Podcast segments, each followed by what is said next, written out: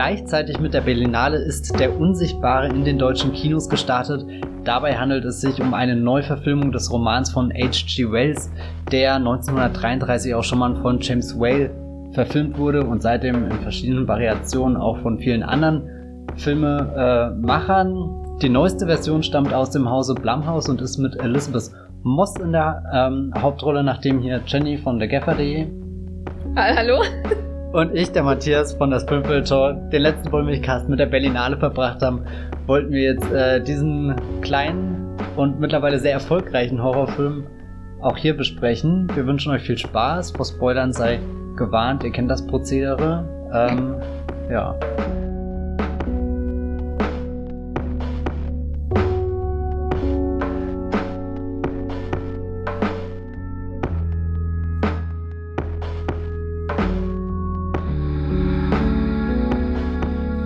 Der Unsichtbare aus dem Hause Blumhaus. Ich glaube, das ist äh, ein gutes Stichwort, Jenny. Du kennst dich da sehr gut aus, was den Produzenten und den Regisseur angeht. Magst du ein bisschen erzählen, was du über die beiden weißt? Na, aber gern. Schön, danke für diese natürliche Herleitung des Ja. nächsten Themenkomplexes im Wollmilchcast. Also, wir haben ja hier schon mal über einen Film von, mindestens einen Film von Jay, äh, Jason Blum gesprochen, als diesem Produzenten, und zwar Halloween, der Neuauflage. Da hat der ähm, sich auch die Rechte damals gesichert, um das umzusetzen. Und ähm, Jason Blum ist berühmt geworden, vor allem durch den Erfolg von Paranormal Activity 2008, 9, so ein Jahr Drehe. Ich glaube acht. Ich weiß es Ja, nicht. irgendwie so. Ich könnte jetzt nachgucken, aber dafür müsste ich mich bewegen. Äh, und er hat äh, nach diesem Mega-Erfolg von diesem ähm, Found-Footage-Film entschieden, ich mache jetzt äh, äh, einen Roger Corman des neuen Jahrtausends und drehe Filme mit einem Budget, das äh, tendenziell eher unter 10 Millionen Dollar liegt, auch wenn er mittlerweile ein paar minimal teure Filme gemacht hat. Und die, das Geschäftsmodell sieht so aus, dass die Budgets immer extrem niedrig sind, aber ähm, durchaus größere Stars auch beteiligt sind und überhaupt die Beteiligten, die auch hinter der Kamera oft ähm, Bekanntheit haben, dadurch angelockt werden, dass sie Prozente am Einspielergebnis bekommen. Also zum Beispiel, wenn Patrick Wilson in Insidious mitspielt, dann äh, ist das anders, als wenn Patrick Wilson in Conjuring von Warner Brothers mitspielt. Ähm, er ist da nämlich in einem wesentlich günstigeren Film dabei. Also Conjuring hat, glaube ich, 30 Millionen gekostet. Insidious kostet dann nur einen Bruchteil davon, weil es ein Blumhouse-Film ist. Und Patrick Wilson wird dadurch angelockt, dass er Prozente am Einspiel erhält und nicht eine große Gage von vornherein. Und so läuft das im Grunde immer bei Blumhouse. Die haben die Paranormal Activity-Reihe gestemmt, die haben die Insidious-Filme gemacht und ähm, kommen, je, bringen eigentlich jedes Jahr ziemlich viele Filme raus, machen auch Serien wie äh, die, die Purge-Serie, die auf den Purge-Kinofilmen basiert. Und er hat da sein äh, Imperium aufgebaut, der Jason Blum, das so weit geht, dass er eben auch eine große Marke wie Halloween neu beleben konnte, woran sich ja vorher immer so Studios eher probiert haben. Und das war, war dann an ihm, diesen Reboot zu machen mit dem Original Star Jamie Lee Curtis und das war auch extrem erfolgreich. Und jetzt ähm, hat er quasi als Produzent mit Invisible Man äh, den nächsten großen, äh, nächsten großen Film und das nächste große Franchise am, am Haken quasi, was eigentlich einem Studio gehört, aber von dem total verhunzt wurde, nämlich in Form des Dark Universe. Wer erinnert sich nicht an das Dark Universe, äh, wo rauskam der die Mumie-Film mit Tom Cruise, der ja schon einen Jekyll and Hyde-Film mit Russell Crowe vorbereitet hatte und da sollte auch ein Invisible Man-Film äh, kommen. Mit, weißt du noch, was Ich glaube Johnny Depp. Johnny Depp, genau, da gab es damals dieses furchtbare gefotoshoppte Bild, wo man alle Stars gesehen hat. Was heißt denn hier gefotoshoppt? Glaubst du, sie waren wirklich alle vor der blauen Leinwand? Natürlich, das war der glücklichste Tag in ihrem Leben. Nein, ich glaube, es war eher der glücklichste Tag in deinem Leben, als du das Foto gesehen hast. Ähm, und da aber die Mumie damals, ein, ein unglaublich teurer Blockbuster, der auch auf einem äh, Franchise von Universal Monstern aus den 30er, 40er Jahren basiert, massiv gefloppt ist, ist dieses ganze Dark Universe quasi in sich zusammengefallen von einem Tag auf den anderen. Ähm, und der Jason Blum hat jetzt die Trümmer. er hat äh, einen ähm, sowieso Verleihvertrag ähm, mit Blumhouse, mit ähm, Universal. Und so kommt das jetzt eben dazu, dass der neue Film äh, über ein großes, berühmtes Universal Monster, nämlich dem Unsichtbaren, äh, nicht äh, 70, 80, 100 Millionen kostet, sondern einfach nur 7 Millionen, äh, hat weltweit bisher 98 Millionen Dollar eingespielt. Und Regie führt glücklicherweise nicht Alex Kurtzman, wie bei Die Mumie, sondern ein gewisser Lee Vernell. Und Lee Vernell ist ein langjähriger Blumhouse-Begleiter, der hat ähm, Drehbücher für diverse James Wan-Filme geschrieben, ähm, zum Beispiel Insidious. Er hat bei Insidious 3 Regie geführt. Es war, glaube ich, sein Regiedebüt, wenn ich mich nicht irre. Hat zuletzt Upgrade gemacht und wurde aber berühmt mit James Wan äh, und Saw und hat die Drehbücher für die Saw-Reihe geschrieben. Und der äh, Mann, der jetzt sehr viel Horrorerfahrung hat, hat jetzt diesen neuen Unsichtbaren verfilmt. Matthias, ähm, ich glaube, es geht um den Unsichtbaren. Kann man das so sagen? Oder ist das ein Spoiler?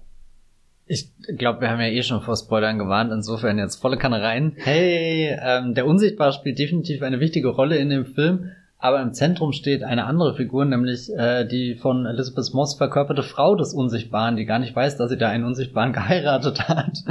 Und man könnte auch schon gleich sagen, es ist anders als in der klassischen Form der Geschichte, dass es hier nicht irgendwie ein Experiment ist, was irgendwie schief geht, sondern da wird er einfach in die Gegenwart geholt und wird überlegt, wie, wie kriegen wir einen Mann unsichtbar, ohne, ohne Fantastisches zu bemühen.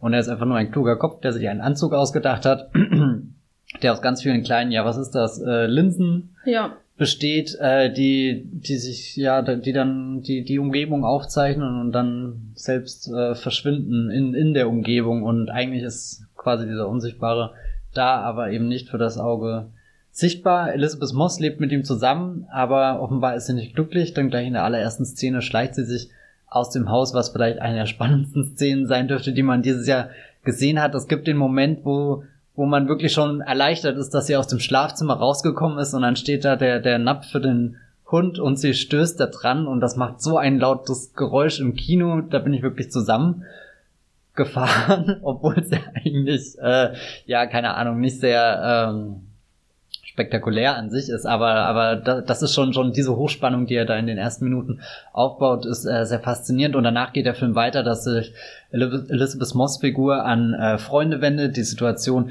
schildert, da auch teilweise auf Verständnis stößt, aber dann irgendwie schafft es doch ihr Mann, die Sache umzudrehen, damit eben dadurch, dass er als Unsichtbarer äh, da Schabernack treibt. Wobei, nee, Schabernack, das ist jetzt ein bisschen verharmlosend ausgedrückt, weil eigentlich geht der Film sehr, sehr hart ins Gericht, nicht nur mit den Dingen, die, sie, die er rein, rein visuell darstellt, sondern eben auch mit den, den ganzen psychologischen äh, äh, Punkten, die er, die er anspricht. Wir haben vorhin schon im Vorgespräch äh, das Stichwort Gaslighting genannt, äh, dass das hier im Endeffekt äh, weniger die Geschichte eines Mannes ist, der äh, ja hin und her gerissen und verführt wird von, von Möglichkeiten und dann irgendwie die Grenze zum Bösen überschreitet und versucht zurückzukommen oder nicht und eine tragische Figur wird, sondern der, der Mann ist hier schon eher sehr klar der Bösewicht, auch wenn er alles daran setzt, äh, sich als das Opfer darzustellen. Das eigentliche Opfer ist Elizabeth Moss, ähm, die Frau, die die Wahrheit spricht, aber der niemand zuhört, weil es einfach deutlich bequemer ist, äh, andere Dinge zu glauben, ja, das ist so der Kern des Films. Ich wusste vorher gar nichts über den Film. Ja. Ähm, ich habe den gleich nach der Berlinale geschaut, so als Absacker. Und dementsprechend habe ich zwei Wochen lang nichts mitbekommen, keinen Text gelesen dazu, gar nichts. Und nur den Trailer gesehen. Und den Trailer fand ich ehrlich gesagt jetzt nicht so ansprechend. Das wirkte irgendwie so, als würde der den ganzen Film verraten. Und bis zum gewissen Grad tut er das auch, wenn man zum Beispiel diese Szene im Krankenhaus sieht im Trailer, wo man quasi merkt, dass die Cops den Unsichtbaren schon sehen. Also man weiß im Vorfeld schon, irgendwann wird der Unsichtbare auch für andere sichtbar, sichtbar. unsichtbar sein, wenn man so will. Und da dachte ich, ach nee, die haben aber schon viel verraten und so. Aber was ähm, so ein bisschen gefehlt hat oder was ich vorher nicht wusste, war, dass er gleich so in medias res mit ihrer Flucht äh, vor diesem missbräuchlichen Ehemann anfängt. Äh, man sieht ja oder man erfährt ja nie ganz genau, was er mit ihr macht, aber man weiß, das ist eine gewalttätige Beziehung, so wie er mit ihr umgeht, so wie er sie kontrolliert. Und ähm, man braucht gar keine Erklärung. Ne? Also im Grunde ist es ja so in der Unsichtbare, dass sie einem düsteren Tony Stark entflieht. Der, dessen, Ja. dessen Wohnung äh, in der Bay von San Francisco ja fast auch so aussieht wie diese Westküsten-Hütte von Tony Stark im ersten Iron Man-Film. Ähm, hat, inwiefern hat er vielleicht deine, um äh, Ryan Johnsons Kritiker zu bemühen, Erwartungen unterlaufen? Woher kommt das denn? Ich weiß nicht, das wollte ich schon immer mal sagen. Okay. Das ist so bescheuert. Ähm, ich habe auch mal den Trailer irgendwann gesehen, aber fand den irgendwie spannend, aber auch irgendwie sehr öde und ähm, bin da ohne Erwartungen hineingegangen und war vor allem begeistert am Anfang von den Wellen, die da so so an diesen diesen einen Fels brechen und dachte, boah, das ist so ein richtiges Universal Monster, was da gleich aus dem Genau. Wasser gekrochen kommt. Also es wirkte so so so so wie sagt man barock oder weiß nicht was. Gothic-mäßig. Ähm, ja, genau so so Gothic-mäßig, das ist das Wort was ich gesucht habe, ich meine, der Film geht dann natürlich in eine komplett andere Richtung, wie er, wie er gleich eben schon die, diese Villa, die, die, also Tony Starks Haus wirkt dagegen warm und gemütlich, weil das ist so kühl, du hast das Gefühl, du könntest dich an den Kanten schneiden, schon allein, wenn du sie anschaust, dann, dann viele, keine Ahnung, Formen, Linien, äh, auch später die, die Stadt, äh, wo sie sich hinflüchtet, die, die Wolkenkratzer. Und es gibt dann einmal so eine, äh, so ein Establishing-Shot, der sich in so spiegelndem Glas irgendwie wiederfindet. Und das ist auch so so du, du siehst fast schon die Wellen in diesem Glas und und tauchst da rein. Also eine ganz kalte Atmosphäre die er ähm, da schafft. Das hat mich dann in den Bann gezogen was mich eigentlich am meisten interessiert hatte weil ich weiß gar nicht ich hatte den Trailer halt gesehen aber ich habe mir nie Gedanken gemacht wie wie kommt denn der Unsichtbare zustande und bin eigentlich bis zu dem Moment wo der Anzug kam davon ausgegangen dass er einfach Experimente in seinem Labor gemacht hat und es halt irgendwie geschafft hat unsichtbar zu werden und dann war ich gleichermaßen enttäuscht, aber auch irgendwie begeistert davon, weil die Szene, wo Elizabeth Moss den Anzug dann entdeckt, das ist eine ganz faszinierende Szene, wie, wie die inszeniert ist, so sehr, sehr aufmerksam, wie, wie sich dieser Anzug entfaltet, kann man jetzt nicht sagen, weil er ist ja schon, steht da äh, in ganzer Körpergröße vor ihr, aber wie, wie er sichtbar wird und, und das langsam entdecken und, und dann nimmt er die Kamera schon die Perspektive von Elizabeth Moss ein, die, der, der selbst noch nicht weiß, was sie jetzt gleich sehen wird. Ich weiß nicht, ob das jetzt so ein offensichtlicher technischer Kniff war, weiß nicht, wie weit die Entwicklung ist, dass man da drinnen sitzt und sagt, na ja, gut, das ist halt jetzt der Stand der Dinge, wenn jemand versucht unsichtbar zu sein, dann ist das the way to go. da da habe ich mich noch nie äh, mit beschäftigt, aber ich, ich mochte dann, dass der dass der Film da äh, eben überlegt, gut, wir sind jetzt in einer Zeit, wo du hast schon gesagt, sie wird von ihrem Mann so äh, kontrolliert überwacht. Das heißt, Überwachungskameras spielen eine große Rolle. Ganz am Anfang sieht man sogar, wie sie geschickt eine wegdreht, um, um dann später nicht auf den, den Bändern oder was auch immer äh, drauf zu sein, nee, beziehungsweise um den Mann dann selbst Mann zu zu beobachten beobachten. mit ihrer gell? App, ne? Ja, das ist, das ist eigentlich schon ein gutes Foreshadowing dafür, dass sie ihn später mit den eigenen Waffen äh, Mhm. schlagen wird, gell? Aber er sieht schon in seinem Anzug, um mal ein bisschen vorauszugreifen, aus wie so ein menschliches Panoptikum oder so. Also wo alle, also es hat, es sieht auch ein bisschen aus wie so Augen von einem Insekt, Mhm. äh, von so einer ähm, Fliege oder so, wo dann eben tausend äh, kleine Pupillen zu sehen sind. Und ich habe das auch eher so verstanden, dass das auch eher so ein metaphorisches Kostüm ist, als jetzt wirklich eine, also eine, eine quasi Science-Fiction-Erklärung, wie denn der Anzug des Unsichtbaren funktionieren könnte. Natürlich ist da sicher auch ähm, Gehirnschmalz reingegangen, aber interessanter war für mich so, wie sein Kostüm äh, ihn als Figur und seine Rolle in Elizabeth Moss, also C heißt sie ja, äh, C. Cass, Cecilia Cass, äh, Leben verkörpert. Und da ist er eben diese, diese ähm, wandelnde Überwachungskamera, die alle Ecken und Enden sieht äh, von ihr. Und das wird in diesem ersten, in diesem ersten Teil, wo sie aus seiner Villa flieht, wirklich schon enorm effektiv einfach so eingeführt, was so ihr Leben ausmacht, was ihn ausmacht. Er ist ja über weite Strecken abwe abwesend und ist eigentlich auch völlig irrelevant, wie er aussieht. Er ist, glaube ich, einer aus dem Cast von Spuk in Hill House. Kann das sein?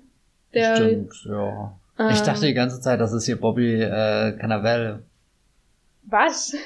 20 ja, Jahre so, früher, oder? Ja, was? ich weiß nicht, so, so ein paar Gesichtszüge. Nee, nee, das ist der, der eine von diesen, ähm, ich glaube, Zwillingen in Spuk in Okay. Hill House. Ja. Soweit ich mich erinnere. Ähm, von einem anderen großen Horror- Horrorregisseur. Mike Flanagan. Genau. Hat Mike der schon mal was Flanagan. mit Blumhouse gemacht? Ähm, ja, der hat Oculus mit Blumhouse Ah, ja, stimmt, gemacht. genau. Alles kommt zusammen. Aha. Genau. Und dann ist er zu Netflix abgesprungen. Und dann Hm. zu Warner und hat Genau. Dr. Sleep. Ich immer Ich wollte gerade sagen, Dr. Sleep 2 gemacht, aber. ja. Mm, Du hast ja vorhin schon erwähnt, einerseits diese... Ein, einen Gedanken habe ich noch Ja. zu dem äh, Anzug. was ich sehr faszinierend finde, dass er ja aus Kameras besteht, sprich, er ist eigentlich das, mit dem alles gesehen werden kann und das, da wir gerade in so einer Welt voller Kameras sehen, wird dann das eigentliche unsichtbar, was sich eben aus den Kameras zusammensetzt, ist jetzt nicht so deep, wie man denken könnte, aber... Er ist der personifizierte Facebook-Algorithmus. Oh, das ist cool. Der alle deine Daten sammelt. Das ist eigentlich das Social Network 2 hier. Das ist das Social Network 2. Mhm. Ähm, genau, was ich eigentlich sagen wollte. Also, du hast ja schon erwähnt, einerseits so diesen, den ich auch sehr schön fand, diesen Gothic-Vorspann, wo die Wellen immer an die ähm, Küste schlagen und dann die, die Schrift hervorkommt aus dem Wasser. Und dann aber, dass das doch recht ähm, tröge über weite Strecken aussieht. Und das fand ich auch zunächst etwas mhm. überraschend, weil ähm, Upgrade von Lee Vanell, also sein letzter Film, den ich euch wirklich ähm, sehr empfehlen kann, der war auch zeitweise irgendwo zu streamen in Deutschland äh, und ist, glaube ich, auch auf Blu-ray raus. Der ist ähm, sehr, ja, sehr schöner, ähm, knackiger Science-Fiction-Reiser. Ähm, der der ähm, ist so ein bisschen im Windschatten dieser Neon-Ästhetik von John Wick. Äh, so, also viel Rot und Blau nicht nur auf dem Poster. Und ähm, glänzt schon sehr mit seiner Stylishness so allgemein, auch was die Farben angeht. Und es ist ein Science-Fiction-Film. Und da kommt auch so eine Villa vor. Weiß nicht, ob es dieselbe ist. Hm, vielleicht ist das die, die Villa von Lebanon. Hm, muss ich mir jetzt Sorgen machen? Na. Äh, und, und hier hat man aber dann doch eher so, also fast schon James Benninghafte Einstellungen von leeren Räumen, Ecken und Enden, ähm, wo man nicht mal sagen kann, das ist jetzt so ein ähm, James Wan-Shot in eine in einen dunklen Flur, wo am Ende vielleicht überraschende Tür aufgeht oder so. Also sowas gibt's zum Teil auch in diesem Film. Und die meiste Zeit sind es wirklich extrem dröge Raumecken, wo nichts zu sehen ist, außer ein Stuhl. Manchmal, also ich saß da oft im Kino und dachte, muss ich jetzt auf Hinweise achten, dass er da drinnen sitzt irgendwo, dass das, dass das Kissen runtergedrückt ist auf eine unnatürliche Art und Weise. Und ich habe das dann auch im Nachhinein eher so wie als Erweiterung dieser Überwachungsperspektive betrachtet. Ne? Also dass es so der, der Alltag gruselig gemacht wird und gar nicht erst ähm, stylisch überhöht werden soll. Ich musste an äh, Steven Soderberghs Unsane manchmal denken, weil der hat zwar jetzt nicht unbedingt die Überwachungskameras-Perspektive, aber durch die iPhone-Perspektive ja auch eher ein bisschen an der Ästhetik dran, eben von, von Kameras, die, die irgendwie so in, in halb guter Qualität äh, eben, eben Sachen filmen und, und da fühlt man sich oft schon wie, wie halt diese Wanze, die oben im Eck klimmt und nicht das perfekte Bild hat, aber doch irgendein Bild zumindest und eine Vorstellung auf alle Fälle von dem Raum und wie lange es und wie, wie anstrengend ist es wegzurennen, wenn man jetzt da irgendwie ertappt wird von einem Unsichtbaren. Was ja mal passieren kann. Ja. Ähm, fandest du die Inszenierung des Nicht-Sichtbaren gruselig? Hast du dir dann immer vorgestellt, was da vielleicht wirklich zu sehen ist, wenn wir sehen könnten? Mm, ich weiß nicht, also ich würde gruselig da unterteilen. In, ich fand es definitiv spannend, aber ich fand es nicht wirklich unheimlich.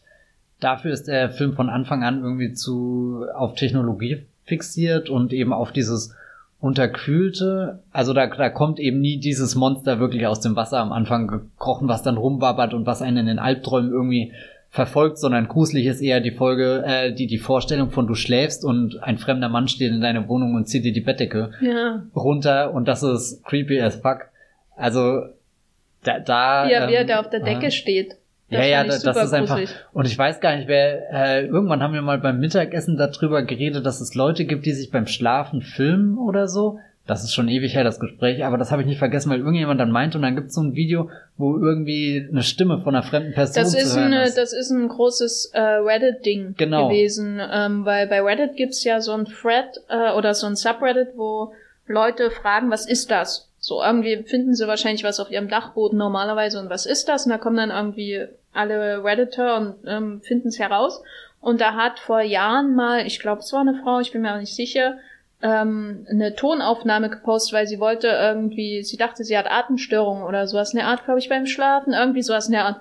Und dann haben das Leute rausgefiltert und die haben herausgefunden, dass da jemand eingebrochen ist und ähm, anwesend war. Und das ist so eins der creepiesten Dinger in der Geschichte von Reddit. Und ja. das macht mir immer noch Albträume. Und immer wenn ich einen dunklen Schatten in meiner Wohnung sehe, habe ich Angst und denke wieder, du sollst nicht mehr Mindhunter gucken oder so.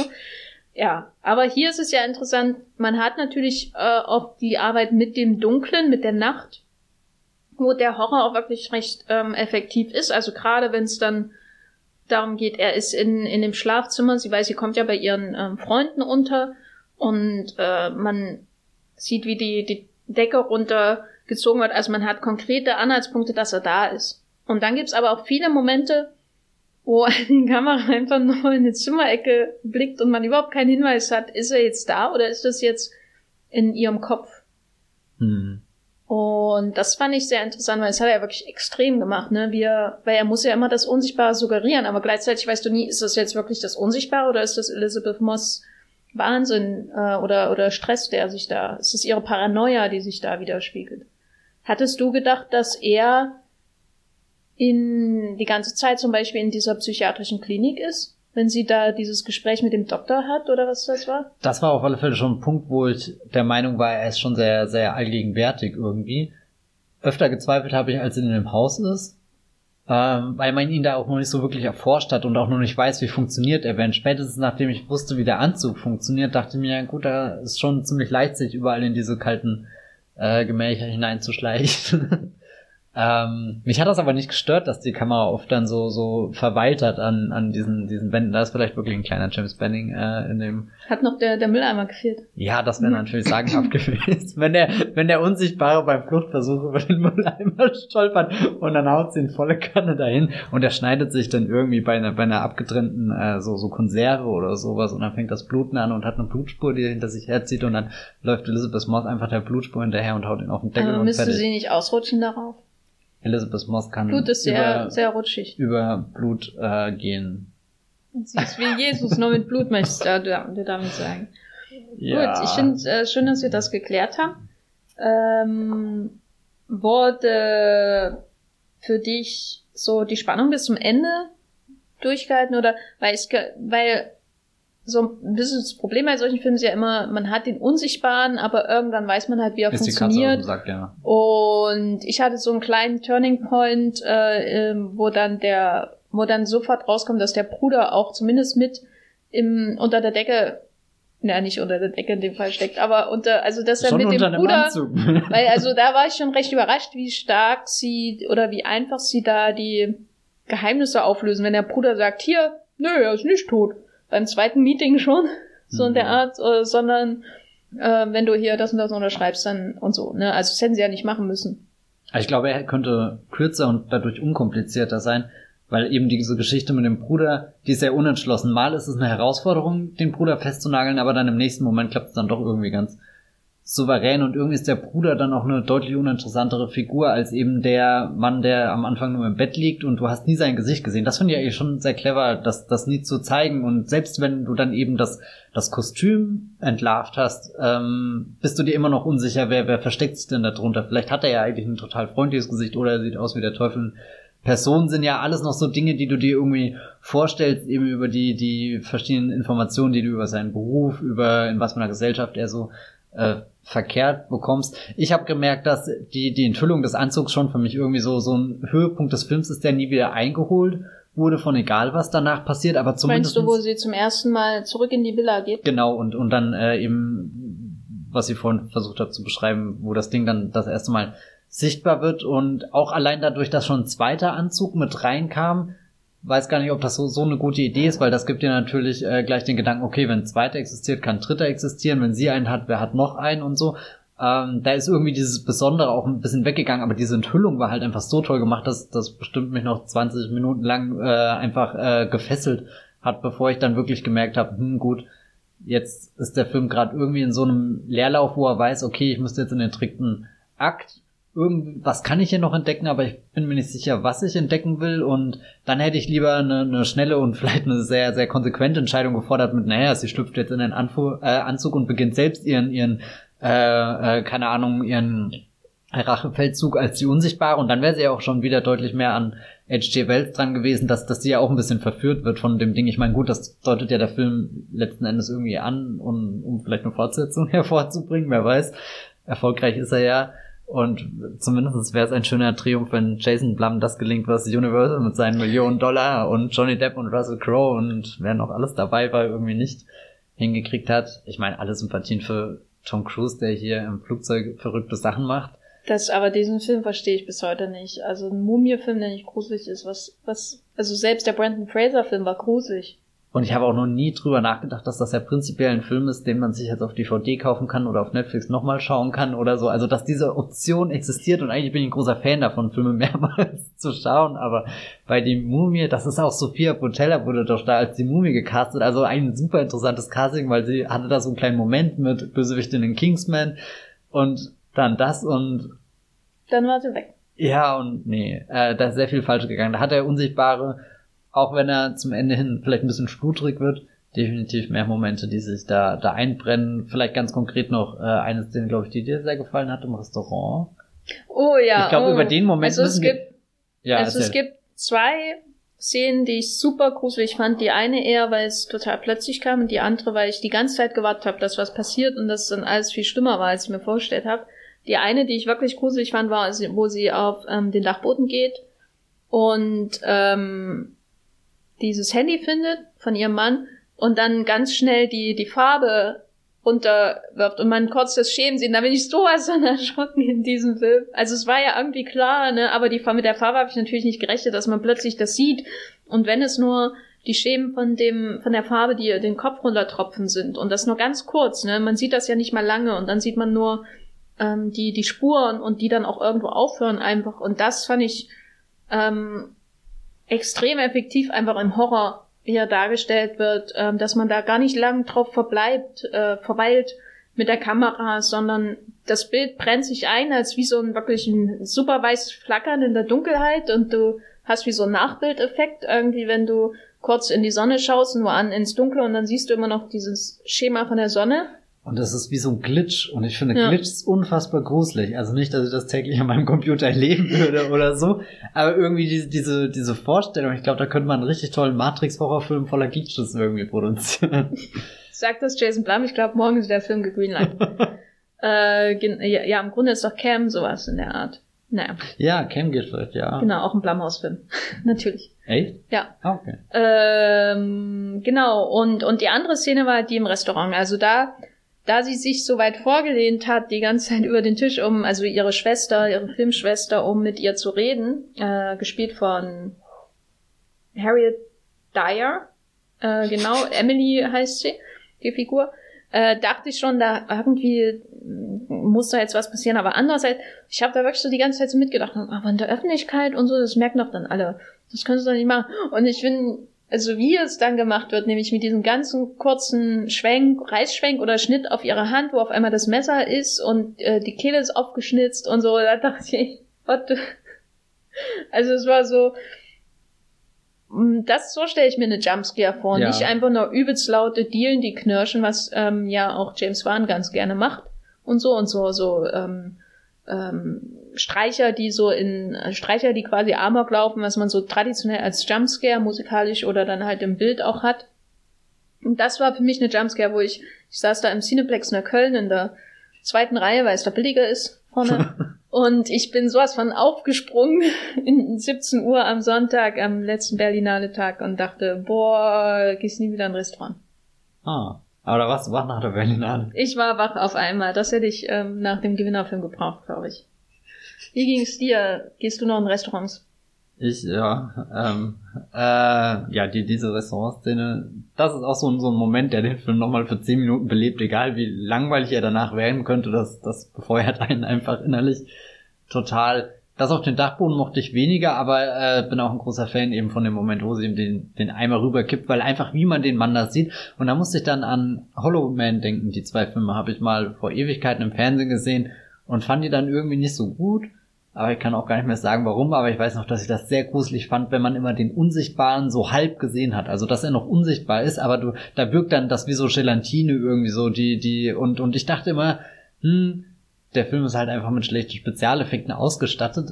Wahrscheinlich ist er das auch zu einem gewissen Grad, oder sie sind einfach mittlerweile, Na, damals nee, war ja, ja, nee, nee, ich glaube, äh, äh, schlecht gealtert ist eher das, das Wort, was ich bräuchte, aber irgendwie hat das auch was, was total Also, dass man quasi versucht, in diesen anderen Filmen das Unsichtbare noch darzustellen. Also zum Beispiel bei James Whale hat man dann ihn halt oft in, äh, äh, in, in Vermummt so. vermummt. Ja. Genau, als den, äh, der wurde ja damals gespielt von Claude Rains aus Casablanca.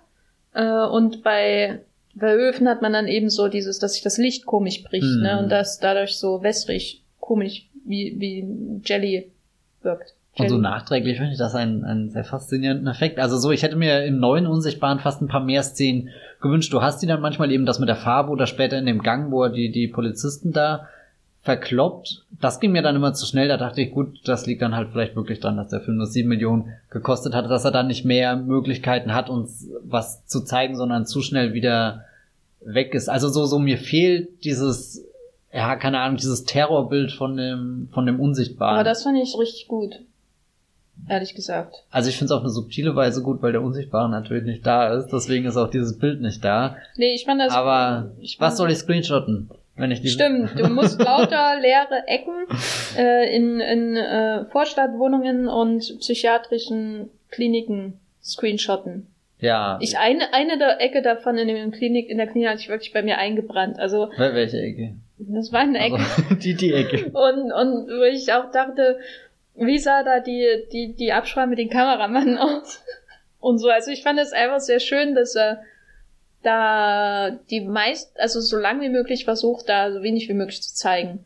Auch natürlich aus Budgetgründen, aber das, weil, weil ich finde, dass er, oder bei An Hollow Man kann ich mich nicht mehr so erinnern, aber ähm, er, der Unsichtbare verliert ja eigentlich seinen Kruse, sobald er nicht mehr unsichtbar ist. Weil er Mhm. eben erst dadurch eine allgegenwärtige Gefahr ist. Äh, Wobei er, also jetzt speziell dieser Unsichtbare ja schon unheimlich bleibt, eben aufgrund der Ressourcen, die er ja offenbar hat. Selbst wenn der Film da jetzt nie erklärt, wie er Dinge anstellt, aber er schafft es ja doch, selbst wenn er verletzt ist, irgendwie Elizabeth Moss weiter. Ja, aber ich fand ihn auch im Krankenhaus dann sofort nicht mehr gruselig, als Okay. sein, äh, als die Glitches in seinem Anzug angefangen haben. Also einfach nur der nervige Stalker, der halt einfach nie abhauen will, obwohl man ihm schon so oft auf die Fresse gehauen hat. Ja, äh, so kann man es natürlich sagen. Aber ähm, also da war das für mich dann eher ein Actionfilm einfach. Okay, ja. Und da seine Präsenz recht klar auszumachen ist, weil in diesen Szenen fand ich das jetzt nicht gruselig in dem Sinne. Im Regen natürlich dachte ich, dass noch ein bisschen mehr aus dem Regen machen, als der hinausrennen, aber das war wahrscheinlich auch zu teuer. Hm. Und die vielen Polizisten, die draufgegangen sind, haben mir sehr leid getan. Das waren echt überraschend viele, oder? Ja. Und ähm, dann war es natürlich wieder gruselig, wo, wo die Tochter allein zu Hause ist. Okay. Einfach weil diese ganze Situation ähm, automatisch gruselig ist. Aber mir, also als Terrorbild hat mir eigentlich gereicht die Fußabdrücke auf der Decke. Ich hätte gar nicht mehr sehen müssen. Ich hätte gar nicht sehen müssen, wie man die Decke runterzieht, sondern einfach die Fußabdrücke aus der Decke, auf der Decke und dann dieses, man will es wegziehen, aber diese kleinen Fußabdrücke sind noch da und man kann Mhm. nicht so. Das war, fand ich super gruselig und das mit dem weißen, mit der weißen Farbe. Wir haben ja schon ein paar Vergleiche zu den bisherigen unsichtbaren, unsichtbaren, unsichtbare Filmen Unsichtbare, ähm, gezogen. Und ein großer ist natürlich, dass es, wie schon angemerkt, ähm, von Anfang an eigentlich der Bösewicht im Film ist und daran gar kein Zweifel besteht. Man zweifelt ja nur, ist es er? Ist er wirklich tot oder ist es sein Bruder? Und am Ende trifft irgendwie alles zu. Auch ein gutes Drehbuch. Oh, wir wissen nicht, was wir Genau. tun sollen. ähm, aber die, die größte Veränderung ist natürlich, dass der Film quasi komplett aus der Sicht der Frau erzählt wird. Und damit ähnelt er schon sehr halt, wie gesagt, Gaslight, den du schon erwähnt hast, äh, über den ich hier mal geredet habe. Da kommt auch endlich meine Charles Boyer Connection nach all dieser Zeit in einem äh, großen Blockbuster ähm, zum Tragen. Hier wird nicht äh, verbannt in den zweiten Teil des Podcasts. Und Weil Jason der macht natürlich- es möglich. Genau, weil der natürlich in dem Gothic-Horrorfilm Gaslight von ähm, 1944 ähm, den Bösewicht gespielt hat, der Ingrid Bergmann versucht in den Wahnsinn zu treiben, also wirklich nicht nur wahnsinnig machen, sondern auch ähm, alle umliegenden Menschen und sie selbst dem äh, Glauben äh, Glauben machen will, dass sie wahnsinnig ist, in denen er eher irgendwie Bilder verlegt, äh, Dinge verlegt und ihr dann sagt, du bist aber vergesslich geworden und so bis hin zu, äh, dass es so weit geht, dass sie nicht mehr aus dem Haus geht, ähm, weil sie sich öffentlich blamiert wegen ihnen, aber das weiß ich natürlich nicht. Und dann kommt Ch äh, Joseph Cotton und ähm, lüftet man. Genau. aber Gaslight ist halt, ähm, das ist ja im Grunde ein Remake von einem britischen Film, ähm, aber ist eben der berühmtere Film von beiden, hat auch diesen Begriff äh, des Gaslightings geprägt. Und mh, Gaslight wird auch aus der Sicht von der Frau erzählt. Ähm, da ist es allerdings so, man ahnt schon, dass er der Bösewicht ist. Ähm, am Anfang wirkt er noch sehr charmant und dann fängt er aber an, äh, dann gibt er so kleine Zeichen, wo man dann ahnt, aha, da, da, mit dem läuft irgendwas nicht rund und so. Ähm, aber was hier natürlich interessant ist bei der Unsichtbare, äh, was im Grunde auch eine Gaslighting-Geschichte ist, weil ja alle anderen glauben, dass sie wahnsinnig ist äh, wegen seiner Taten. Ähm, hier ist es interessant, dass wir ja eigentlich nie wirklich an ihrem Intellekten, ihrem geistigen Zustand zweifeln, oder? Wie ging's dir? Hm, na, der Film positioniert sich da am Anfang schon sehr deutlich für den Zuschauer und auch bei Elizabeth Moss hat ja mittlerweile eine gewisse äh, Tradition, äh, solche Rollen äh, zu spielen und ich weiß nicht, ich schaue sie an und weiß schon, was Sache ist. Okay, sie ist mal wieder in irgendeiner Welt von Männern äh, gefangen und versucht da auszubrechen, sei es der Handmaid's Tale, sei es äh, Shirley hier, der ja auch erst auf der Berlinale lief, da befindet sie sich ja auch in bester Gesellschaft von Nick Offerman. Und in Queen of Earth hat sie auch ein problematisches genau, Verhältnis zu ihrer Schwester, ne? Ja, ich musste äh, auch jetzt bei, bei Shirley mehr als bei jetzt The Invisible Man, aber musste ich auch wieder sehr an Queen of Earth denken, wo sie, also sie, ich meine, sie kann das sehr gut spielen. Ich will nicht sagen, sie wird darauf typecastet. Ich meine, die, die schlimmste Ironie ist ja, dass sie ein äh, sehr überzeugtes Mitglied von Scientology ist und ich, ja, ich weiß, ich krieg's nicht zusammen in meinem Kopf. Also irgendwie bei, bei Tom Cruise fällt mir das deutlich leichter, das irgendwie immer im Hinterkopf zu haben, aber es kollidiert halt so selten mit seinen Rollen, weil er spielt halt nie den, der jemanden, der irgendwo ausbricht, wo er unterdrückt wird oder ich weiß nicht was, aber ähm, das gerade auch in Bezug auf der Handmaid's Tale, das ist so irgendwie so, da ich, ich habe manchmal das Gefühl, ich schaue eine Elizabeth Moss Performance im Kino und und alles ist glasklar, das nimmt mich von vorne bis hinten mit, ich finde mich da total in ihr wieder und dann steht das wie so ein Monolith im Raum und ich knall einfach dran und komme nicht außenrum vorbei, aber ich glaube, das ist ein Problem, das das kann einfach kann man sehr schwer auflösen. Na, ich glaube, man muss immer wissen, sind die Leute durch ihre Eltern drin oder so wie Tom Cruise von alleine rein? Weil ich will das nicht entschuldigen, dass man da immer noch dran anhängt, aber die wissen ja, was passiert, wenn sie rausgehen. Das heißt, die den kompletten Kontakt mit ihrer Familie und ihren Freunden, also das komplette soziale System bricht ja zusammen, wenn es größtenteils aus Scientology-Mitgliedern besteht. Und äh, ich stelle mir manchmal vor, bei denen, die durch die Familie reingekommen sind, was glaube ich bei Elizabeth Moss der Fall ist, ähm, da ist das einer der Beweggründe, weißt du, also entweder weißt du es nicht besser oder du hast, was ähm, hm. schlimm wäre, weil du kannst ja googeln, ist nicht so schwer, ähm, da mehr rauszufinden über David Miscavige und die, die Sklavenarbeiten, die sie da so haben bei Scientology oder seine verschwundene Frau. Oder du hast Angst, dass eben sich zu viel ändert in deinem Leben und du manche Leute nicht mehr siehst, weil sie den Kontakt abbrechen müssen. Am Ende sind die Rollen, die Elizabeth Moss annimmt, ihre Art von Widerstand. Vielleicht der teuerste Hilfeschrei, das ist aber nicht sehr der nie gehört wurde. Weil ihre Gage, die vielen, vielen Prozente, die sie durch den Visible Man kriegt, durch uns, weil wir das Kinoticket, naja, ich habe ein Kinoticket bezahlt, du? Ich war in der Passaufnahme. Ich habe Scientology unterstützt, glaube ich. Aus Versehen. Aus huh. Aber wir haben sie jetzt, äh, und dieser Film wird aus ihrer Sicht erzählt. Und sie hat ja schon eine schwierige Herausforderung, weil sie ja oft einfach nur in mit leeren Räumen agiert und äh, den Wahnsinn recht schnell auf 180 drehen muss. Ähm, du hast das Typecasting erwähnt. Ich finde es ein bisschen problematisch, gerade nachdem ich Shirley ähm, gesehen habe, ähm, dass sie das, also Handmaid's Tale glaube ich nie eine Folge gesehen, aber ich Echt? weiß, nee, das oh. hat mich nie interessiert das ist schon irgendwie das, was man von ihr jetzt erwartet, ne? Also obwohl sie ja ein Madman eigentlich nicht so drauf ist. Das ist ein bisschen das, warum ich glaube, ich habe, also so, keine Ahnung, ich kenne sie halt aus Mad Men. Das ist das, mit dem ich, ich will nicht sagen, groß geworden bin, weil das stimmt wirklich nicht. Als ich das vor vier Jahren geschaut habe.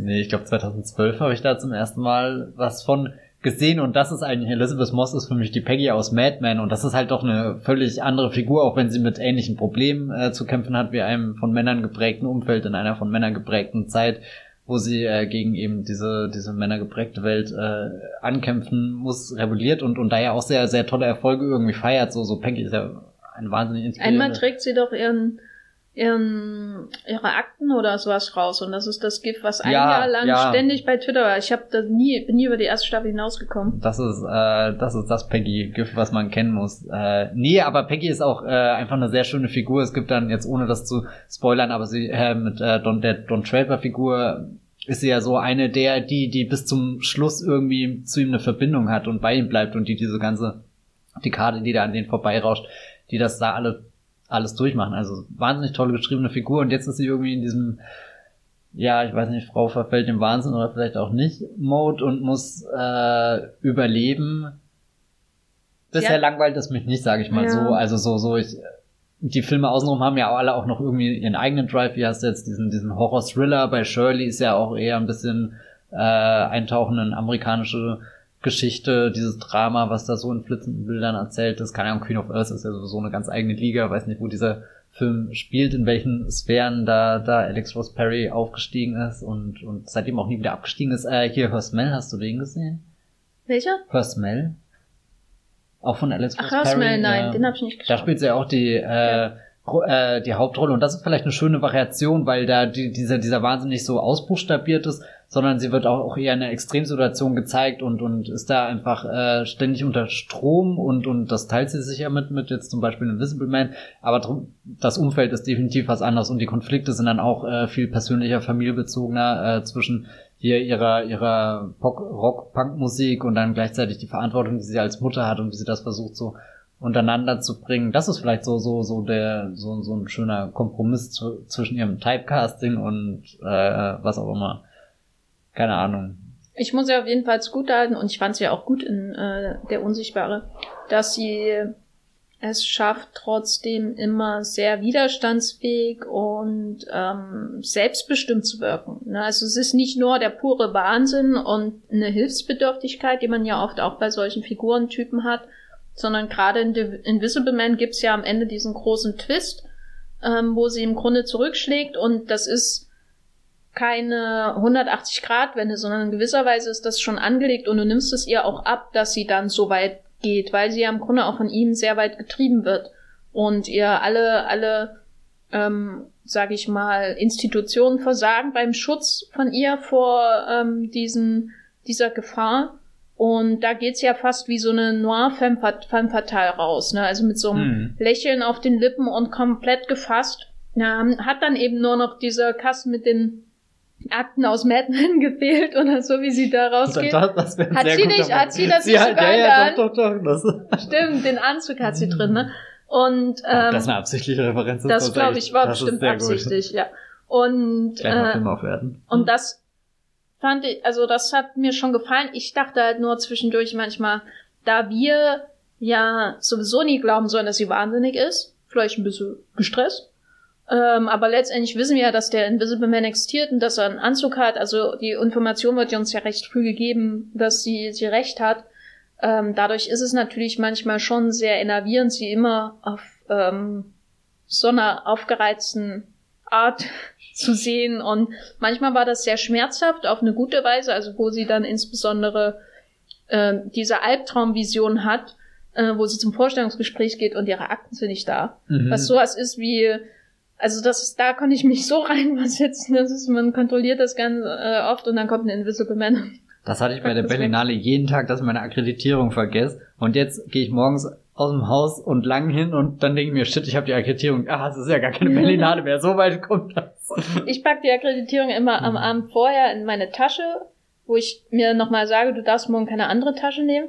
Aber bevor ich gehe, gucke ich trotzdem immer nochmal in die Tasche, ob die Akkreditierung da ist. Das kann ich überhaupt nicht. Sachen am Abend vorher packen, da wäre ich verrückt, weil wer weiß, was in der Nacht alles passiert. Wer weiß, wer alles in deinem Zimmer steht und welche Decken herum zieht. Alles, was ich nicht früh selbst gepackt habe, ist nicht in meiner Tasche, auch wenn es da ist. Das ist ein Gesetz.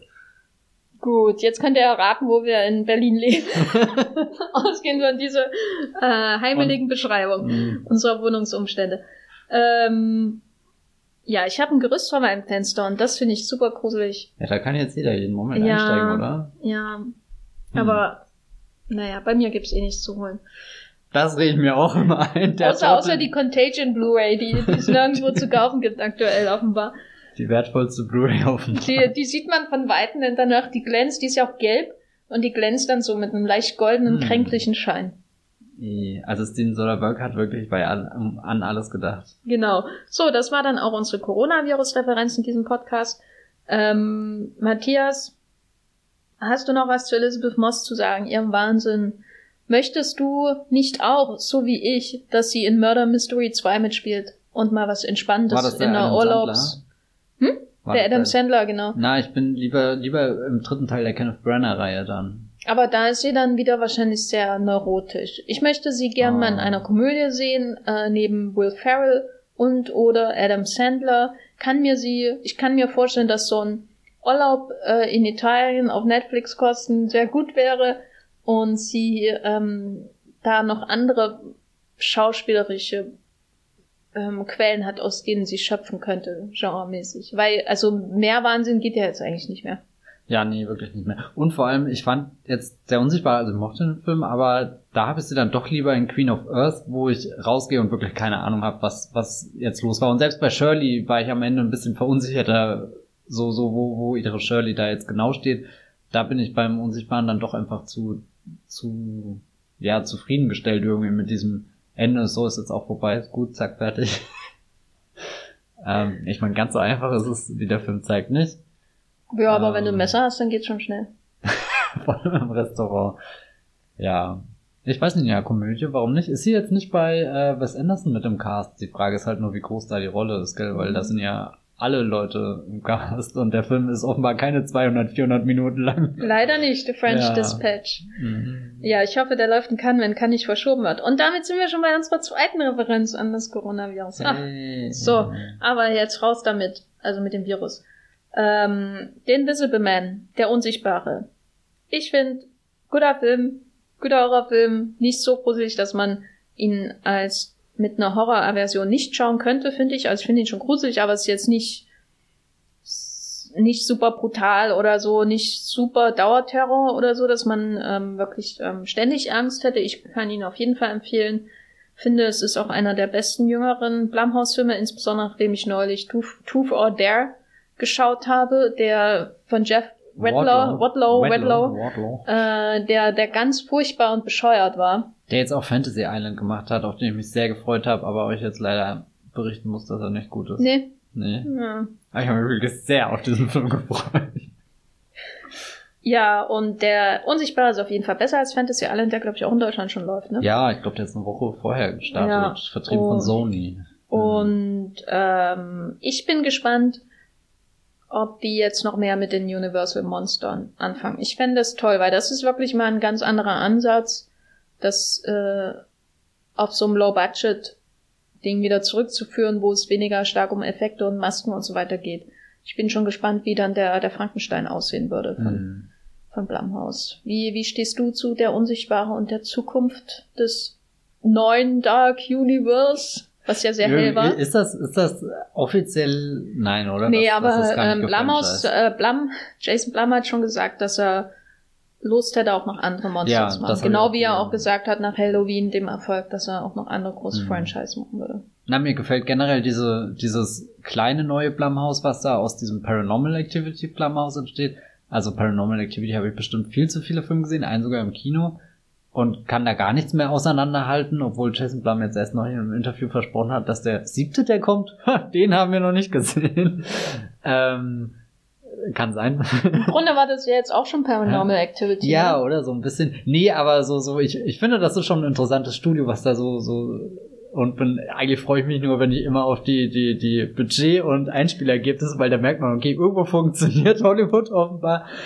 Auch wenn mir manchmal mehr wünscht, er wäre weniger Geschäftsmann, als würde dann wirklich so, so, manchmal habe ich im Kopf so, so, der macht halt diese ganzen Paranormal Activity Filme, um sich dann eben M. Night Shyamalan und weiß nicht wen zu leisten. Du hast ja vorhin gesagt, im Endeffekt ist das irgendwie so, aber dann schaue ich wieder an und dann ist halt immer noch Jeff Waldo da, der Fantasy Island macht und irgendwie habe ich mich so auf Fantasy Island gefreut, dass ich furchtbar böse bin, dass das kein guter Film geworden ist. Oh. naja, er hat ja auch Jordan Peele. Ja, genau, und, und er hat ja auch Ass und äh, ja, das ist John Peel. ähm, keine Ahnung. Zu Get Out, genau. Genau, Get Out. Ähm, Ja. ja, Invisible Man fand ich als Film eigentlich sehr gut. Ähm, ich würde mir manchmal noch mehr diese Gothic-Richtung wünschen, aber dann denke ich mir, ich kann auch The Lighthouse einfach nochmal schauen, der da auch genug Wellen hat, die an irgendwelche Felsen bersten und der wirklich so ein Film ist, glaube ich, den, den ich in fünf Jahren irgendwann nochmal schauen und gar nicht glauben kann, dass er existiert. Kann ich jetzt schon nicht, aber er tut es und er ist sehr gut. Ähm, ja. Ich glaube auch, das ist nur der Anfang der Gaslight-Kinofilme, weil es gibt ja, und der Gothic-Kinofilme vor allem, so eine Neo, Neo, Neo-Gothic, Neo, im Neo, Kino, Neo. weil es ist ja auch ein Remake von Alfred Hitchcocks Rebecca in Arbeit mit Army Ben Hammer. Wheatley, gell? Ja, Ben wo Wheatley. ich auch denke, Ben Wheatley, Ah, Der warum- macht jetzt auch einen neuen Tomb Raider, das wird so gestört. Mit Oh Alicia Gott. Vikander. Vielleicht wird das ja schon der, der nächste Gothic Horror.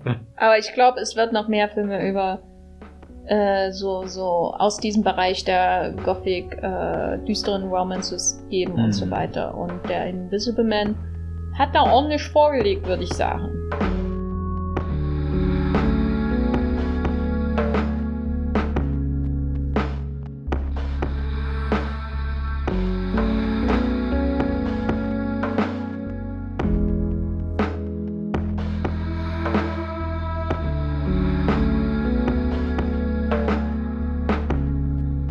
Ja, wir haben ja den neuen Wollmilchcast mal in der Schnellfassung durchgezogen. Äh, wir hatten vielleicht auch keine Zeit, groß was anderes zu schauen, ne? Außer The Invisible Man. Ja, und andere Dinge, die nicht so gut sind. Ja, ich habe Der neue die, Peter Berg, Mark Wahlberg Film auf Netflix ist Ja, den muss ich, den, da hatte ich noch nicht mal Zeit dafür, Echt? sonst hätte ich ja, Ja. sofort über Spencer Confidential geredet. Aber ich habe meine Zeit zuletzt ausschließlich mit Folgen von Frasier, mit äh, der kompletten dritten Staffel von Babylon Berlin und Bad Banks Staffel 2 verbracht. Nach Große der Paula Berlinale. Bär, Ja. Genau. Ähm, und da könnt ihr, glaube ich, ähm, wenn dieser Podcast rauskommt, auch schon eine Streamgestöber-Folge hören, in der der Matthias und ich zu hören sind. Äh, der Stre Streamgestöber ist ja der offizielle Podcast von movieplot.de, wo wir arbeiten. Und wir reden in der, glaube ich, aktuellen Streamgestöber-Folge über die großen Bs der deutschen Serienlandschaft, nämlich Babylon Berlin. Und, Und- Bad Banks. Genau. Nicht vier Blocks, weil da ist ja nur ein B drin. Äh, Leider disqualifiziert. leider keine gute disqual- Serie. Und das Boot. ja, nee, so das Boot ist B. auch keine gute Serie. Ja, da habe ich sogar die erste Staffel gesehen. Ja, ich war das. Ist die erste Staffel kürzer als die längste Version des Films von Sie Wolfgang fühlt Petersen? sich auf jeden Fall länger an als die erste Stunde des Films von Wolfgang Petersen. Ähm, genau, schaut lieber nochmal Outbreak, würde ich sagen, wenn wir schon bei Wolfgang Petersen Oder. Troja, habe ich gehört, das soll ganz gut sein. Da gibt's sogar einen Text darüber, wie Ja, angeblich gut der ist. Ich weiß noch nicht. Äh, gehst du in dem Text äh, auf den kurzen Lendenschurz von Brad Pitt ein? Ich habe ihn nicht namentlich erwähnt, aber zwischen den Zeilen geht es natürlich nur darum. Gut, weil das ist für mich der, das und Eric Bana äh, ist für mich der Dass da nie die Fortsetzung mit ihm als Odysseus kam. Das ist so ungefähr, guck mal, ich habe hier 400 Millionen eingespielt, wo ist mein, meine Fortsetzung? Und ja, mein, ich würde sagen, ruf mal beim Wolfgang an und Ja, stattdessen Poseidon und dann ist alles untergegangen. Vier gegen die Bank. Ah ja, stimmt, habe ich nicht gesehen. War Ich auch nicht. Oder hab ich sogar gesehen? Oh mein Gott. Gut, damit haben wir auch die jüngere Karriere von Wolfgang Petersen rekapituliert. Das war der 101. Wollmilchcast, quasi Podcast 101 äh, für alle Community-Fans da draußen. Matthias, so kann man dich außerhalb dieses Podcasts lesen. Äh, schreibst du auch über Filme, in denen Brad Pitt nicht ultrakurze Lendenschurz trägt? Ich habe eine sehr hohe Quote, wo ich über Brad Pitts Lendenschutz schreibe, nämlich einen Text. Aber ich schreibe auch noch andere Dinge in meinem Blog, das Filmfilter auf Movieplot. Äh, und ihr könnt mir auf Twitter folgen. Als Bibelblogs mit 3e ist die Wahrscheinlichkeit sehr hoch, dass ich irgendwann mal wieder äh, äh, ein paar Troja-Screenshots auspacke oder oder zumindest das YouTube-Video verlinkt, wo äh, Brad Pitt vor den Toren dieser großen Stadt steht und Hector brüllt und ich kann das gar nicht so mit voller Kannst du das noch mal Inbrunst- machen? Nee, nee, nee, ich, ich, das, das ist einfach, Ich finde, wir brauchen ein neues Intro für diesen Podcast. Hector. Können wir den Podcast umbenennen in Hector? Hektors Reise in den Was Tod, ist denn Hectors Spoiler. Reise nochmal? Äh, ist es nicht so So ein ein Roman? oder? Ja, ja, ja. ja, nee, das, das hat nichts mit dem, dem männlichen Hector zu tun. Oh, Troja, Leute, schaut den Film, das ist ein vergessenes Juwel. Ein Uncut Gem könnte man Ein fast Uncut sagen. Gem, ja, gell? Gut, da haben wir auch einen Podcast gemacht. Äh, also über Uncut Gems, ähm, nicht über Troja leider. Vielleicht kommt ja irgendwann der große Troja-Cast. Ja, Troycast. Troycast. Ähm, ja, ich bin, ich habe noch keinen Text, glaube ich, über Troja geschrieben. Kann sein, dass ich mich mehr etwas despektierlich über den Film in einem Nebensatz äh, äh, geäußert habe in der langen Geschichte meiner Online-Publizität. Pu Pu Publikation. Bitte googelt das nicht. und schreibe aber bei mogelblut.de über Batman habe ich neulich geschrieben. Hm. Ähm, mit Robert Pattinson. Mit Robert Pattinson, genau, da freue ich mich schon drauf auf den Film. Aber auch über allerhand andere Dinge. Und natürlich haben wir noch den, äh, habe ich noch. Und natürlich habe ich noch den Blog thegaffer.de. Ähm, ja, das glaube ich so das Wichtigste. Wenn ihr diesen Podcast irgendwie unterstützen wollt, dann ähm, könnt ihr uns entweder Geld, Umschläge mit Geld schicken oder äh, dass es noch etwas günstiger ist für euch, einfacher äh, und auch etwas sicherer. Ihr könnt diesen Podcast bewerten natürlich. Ihr könnt es einfacher machen für andere Filmfans, diesen wunderbaren Podcast zu finden, indem ihr bei Apple Podcasts eine gute Bewertung abgebt oder eine Review schreibt, eine kleine, ähm, wie sympathisch und ähm, informiert ihr uns findet. Nicht wahr? Ich werde es, ich will ja nicht den Inhalt der Review vorgeben, aber äh, ich habe da schon was gelesen und da hat sich jemand gefreut über unsere Danny Boyle, über unseren Danny Boyle Running Gag und da dachte ich, na, es, also. Wir ne, haben ihn auch oft genug gebracht, er müsste langsam angekommen sein. Ich finde, das ist noch nicht oft genug. Also. Ja, er macht halt gerade irgendwie nichts Neues, gell? Ja, Yesterday war alles besser bei ihm. Cool. Äh, wir können uns aber auch an oh. feedback.wollmilchcast.de Es ist schon spät hier, der Arbeitstag ja. war lang. Äh, einfach ähm, schreiben, worüber wir reden sollten. Wir müssen jetzt langsam mal unsere Nicole Kidman-Retrospektive, glaube ich, anheizen. Äh, ja, ich befürchte es. Muss langsam. Nein, nein, nein. Du kannst endlich mal. Hast du schon mal Todesstille gesehen mit ihr?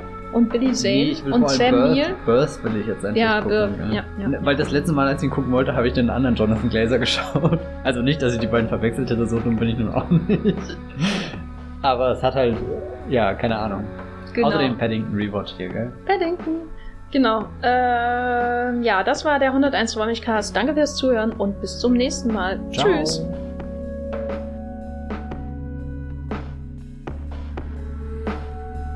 Der Wollmilchcast wird produziert von Jenny Jecke und Matthias Hopf. Unser Intro und Outro stammt aus dem Song Slam Canto von Kai Engel. Ihr könnt unseren Podcast bei allen gängigen Apps abonnieren und wir freuen uns über Kommentare und Bewertungen auf iTunes.